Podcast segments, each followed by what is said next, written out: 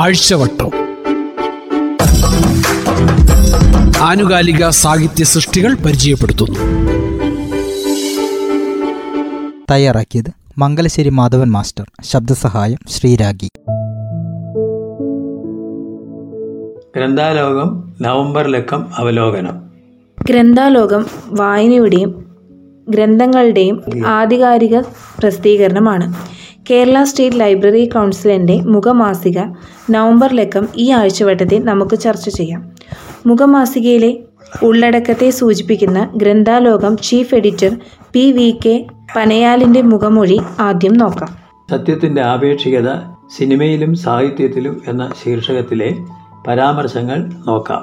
പ്രശസ്ത സിനിമാ സംവിധായകൻ ഷാജിയൻ കരുണിന്റെ തിരുവനന്തപുരത്തെ വസതിയായ പിറവിയിലെ സ്വീകരണ മുറിയിൽ നൂറ്റാണ്ടിലധികം പഴക്കമുള്ള തമ്പാനൂർ റെയിൽവേ സ്റ്റേഷന്റെ രണ്ട് മീറ്റർ നീളവും മുക്കാൽ മീറ്റർ വീതിയുമുള്ള എൻലാർജ് ചെയ്ത ഫോട്ടോ ചുവരിൽ പതിച്ചിട്ടുണ്ട്.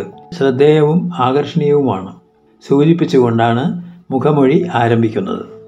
വർത്തമാനം ഭൂതകാലത്തോട് അവിരാമം സംസാരിച്ചു കൊണ്ടിരിക്കുന്ന ആയിരം നാവുള്ള ഇത്തരം ഫോട്ടോകൾ എന്തുകൊണ്ട് നമ്മുടെ സർക്കാർ മന്ദിരങ്ങളെ അലങ്കരിച്ചുകൂടാ എന്ന് ലേഖകൻ സന്ദേഹിക്കുന്നു. ലക്ഷക്കണക്കിന് രൂപ ചിലവഴിച്ചു ചെയ്ത പരിപാടികൾ സംഘടിപ്പിക്കുമ്പോൾ അത് ഡോക്യുമെന്റ് ചെയ്ത് സൂക്ഷിക്കുന്ന ശീലം നമുക്കില്ലെന്നത് തന്നെ കാരണമെന്ന് ലേഖകൻ തന്നെ ഉത്തരം കണ്ടെത്തുന്നു.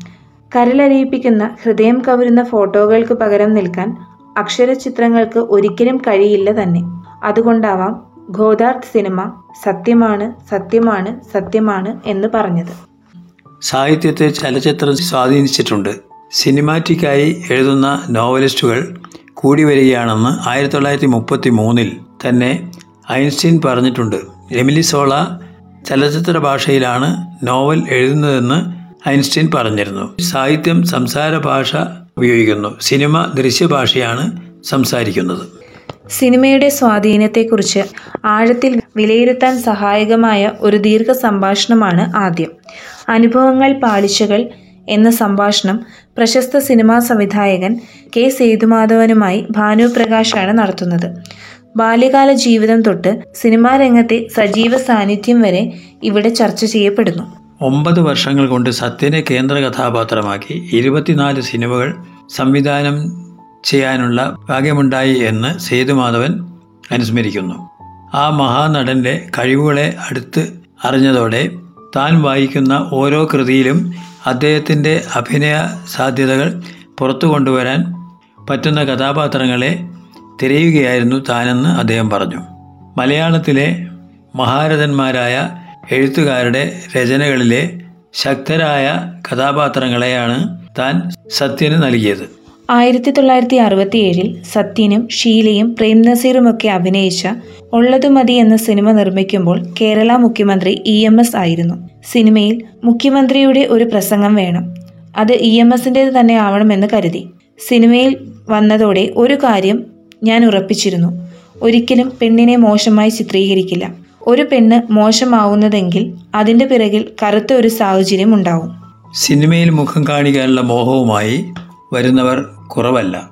എന്നാൽ മുഹമ്മദ് കുട്ടി എന്ന മമ്മൂട്ടിയുടെ വരവിൽ ഇതെല്ലാം വ്യത്യസ്തമായിരുന്നു. മോഹൻലാൽ എന്ന നടനെ വിശകലനം ചെയ്യാൻ പ്രയാസമാണ്. സത്യൻ മുതൽ ശങ്കരാടി വരെ എന്റെ സിനിമയിൽ ഹൃദയം കറന്ന അത്ഭുത നടന്മാർ നിരവധി ഉണ്ടായിട്ടുണ്ട്. പക്ഷേ ആക്ഷൻ പറയുമ്പോൾ മോഹൻലാൽ എന്താണ് സംഭവിക്കുന്നതെന്ന് അറിയില്ല. ആക്ഷൻ മാജിക്കുണ്ടോ എന്ന് ചോദിച്ചാൽ എനിക്ക് ചൂണ്ടിക്കാണിക്കാൻ വേറെ ഒരാളുമില്ല. അത് മോഹൻലാൽ തന്നെയാണെന്ന് സേതുമാധവൻ വിലയിരുത്തുന്നു. ഉൾക്കാഴ്ച പങ്ക്തിയിലെ ആദ്യ ലേഖനം സാഹിത്യവും സിനിമയും തമ്മിൽ ആർ എം വി ദിവാകരന്റേതാണ് സാഹിത്യകൃതികളെ അതേപോലെ മറ്റൊരു മാധ്യമത്തിലേക്ക് പകർത്താനാവില്ല. കാരണം സാഹിത്യം ഭാഷയിൽ കെട്ടിയുണ്ടാക്കപ്പെട്ട ഒരു നിർമ്മിതിയാണല്ലോ. അത് പൊളിക്കാതെ മറ്റൊരു രൂപമുണ്ടാക്കാൻ സാധ്യമല്ല എന്ന് ലേഖകൻ വിലയിരുത്തുന്നു. നിർമാല്യം കുമ്മാട്ടി ചെമ്മീൻ സൂഫി പറഞ്ഞ കഥ പാലേരി മാണിക്യം ജല്ലിക്കെട്ട് തുടങ്ങിയ സിനിമകളെ സാഹിത്യവും സിനിമയും തമ്മിലുള്ള ബന്ധത്തെ സൂചിപ്പിക്കാനായി ലേഖകൻ ഉദാഹരിക്കുന്നു. ഇംഗ്ലീഷ് ഉൾപ്പെടെ ഉള്ള പാശ്ചാത്യ സിനിമകളെയും അദ്ദേഹം പരാമർശിക്കുന്നു. സത്യജിത് റേ ഋത്തിക് ഘടക് ശ്യാം ബെനഗൽ ഗോവിന്ദ് സെഹലാനി മണി കൗർ കുമാർ സാഹി ഗൗതം ഘോഷ് തുടങ്ങിയ ഇന്ത്യൻ സംവിധായകരെല്ലാം അനുകൽപ്പനകൾ ഇഷ്ടപ്പെടുന്നവർ തന്നെ. മിക്ക ഇന്ത്യൻ ഭാഷകളിലും പുരാണ ഇതിഹാസ കഥകൾ വൻതോതിൽ ചലച്ചിത്രമാക്കിയിട്ടുണ്ട്. മലയാളത്തിൽ എം ടി വാസുദേവൻ നായർ സാഹിത്യവും സിനിമയും തമ്മിലുള്ള ബന്ധത്തിന് നൽകിയ സംഭാവന ചെറുതല്ല. ഉൾക്കാഴ്ചയിലെ അടുത്ത ലേഖനം ഭാഷയും ഫാഷിസവും പി സോമൻ എഴുതിയതാണ്. ഭാഷ ബോധനമായതിനാൽ ജനകീയ ഭാഷ ജീവൽ ഭാഷ ജനബോധനമാണ്. അതുകൊണ്ട് എല്ലാ ആധിപത്യ വാഴ്ചകളും ബോധാധി അധിനിവേശവും ഭാഷാധിനിവേ അധിനിവേശവും ആയിത്തീരുന്നു. ഭരണകൂടം നിലനിൽക്കുന്നത് ഭരണഭാഷയും അതിന്റേതായ പാഠ്യ പദ്ധതികളും നടപ്പിലാക്കിക്കൊണ്ടാണെന്ന് ലേഖകൻ വിലയിരുത്തുന്നു. ഭാഷയും ബോധശിഥിലീകരണവും ഭാഷാ മലിനീകരണവും ഫാഷിസവും അപമാന വികരണവും മൂന്നാം നിറവിലെ ഭാഷ ഭാഷാവിലക്ക് തനതുവാദം ഭാഷാശിക്ഷകൾ എന്നീ വിഷയങ്ങൾ ചർച്ച ചെയ്യുന്ന ലേഖനം നാസി ഭരണത്തിന്റെ ഭാഷാപരമായ പീഡന ഫാഷിസത്തെ കുറിച്ച് വിവരിക്കുന്നു. ഉൾക്കാഴ്ചയിലെ മൂന്നാമത്തെ ലേഖനം ഡോക്ടർ എം. എ.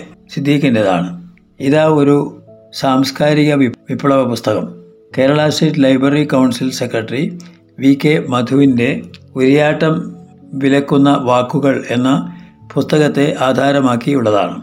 ഇതിലെ ഓരോ ലേഖനവും മുന്നോട്ട് വെക്കുന്ന പ്രത്യക്ഷ രാഷ്ട്രീയം ഒരിടത്തും അതിന്റെ ഉള്ളടക്കത്തിന്റെ ശക്തിയെ ചോർത്തി കളയുന്നില്ല. ഭാഷയിലും വിവരണകലയിലും പുലർത്തുന്ന ശക്തിയാണ് ഈ ലേഖനത്തിന്റെയും ഉറപ്പ്. കഥയുടെ കഥ പറയുന്നത് ഡോക്ടർ അംബികാസുധൻ മങ്ങാടാണ്. ആകസ്മികമായി പിറന്ന ഒരു കഥയെക്കുറിച്ചാണ് അദ്ദേഹം വിവരിക്കുന്നത്. എൻഡോസൾഫാൻ വിഷം തളിച്ചതിനെ തുടർന്ന് ദുരിതമനുഭവിച്ച കാസർഗോഡ് പ്രദേശത്തെ ഒരു സംഭവമാണ് കഥയ്ക്ക് ആധാരം. ഒരു പത്രവാർത്തയിൽ നിന്ന് ഉയർക്കൊണ്ടതാണിത്. ഷുലാബ് കാവിൽ രണ്ട് മത്സ്യങ്ങൾ മുട്ടയിടാൻ എത്തുന്നതാണ് കഥാസന്ദർഭം. കവിതാ വിഭാഗത്തിൽ നാല് കവിതകളാണുള്ളത്. ഡി. യേശുദാസിന്റെ കാലവും ഒറ്റ തെയ്യവും കുറ്റക്കോൾ ശങ്കര നമ്പൂതിരിയുടെ മുക്തകങ്ങൾ പുഷ്പ ശശിദാസിന്റെ അന്ത്യക്കൂറ് എന്നീ കവിതകളെല്ലാം പുതുമയുള്ള രചനകളാണ്. ഉൾക്കാഴ്ചയിൽ രണ്ട് ലേഖനങ്ങൾ കൂടിയുണ്ട്. എൻ. പ്രഭാകരന്റെ മനസ്സിനൊപ്പം. കൗമാരം ബാല്യം യൗവനം എന്നീ ജീവിതഘട്ടങ്ങളിലെ മനസ്സിന്റെ വളർച്ചയെക്കുറിച്ചും അതിൽ കൂട്ടായ്മകൾക്കും വായിക്കുന്ന പുസ്തകങ്ങൾക്കുമുള്ള പങ്കിനെക്കുറിച്ചും പ്രതിപാദിക്കുന്നു.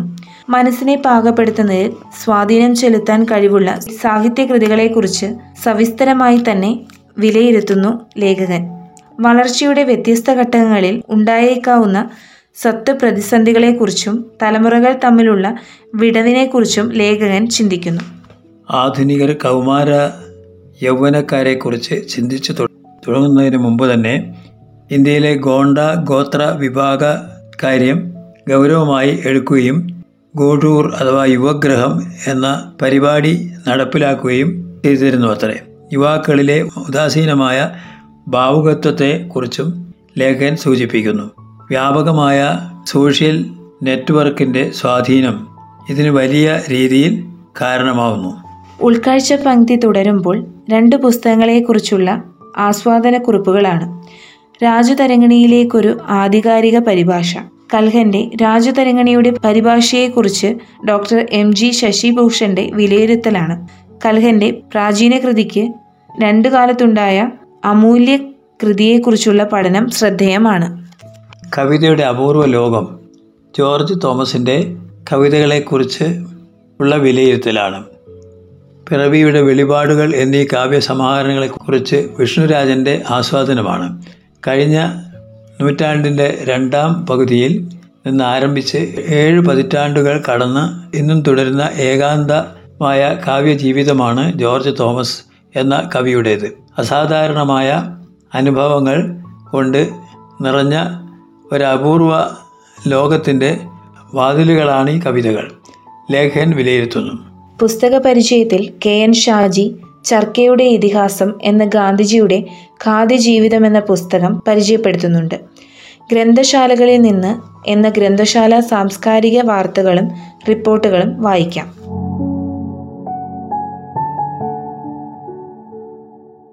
തയ്യാറാക്കിയത് മംഗലശ്ശേരി മാധവൻ മാസ്റ്റർ. ശബ്ദസഹായം ശ്രീരാഗി. ആഴ്ചവട്ടം. ആനുകാലിക സാഹിത്യ സൃഷ്ടികൾ പരിചയപ്പെടുത്തുന്നു.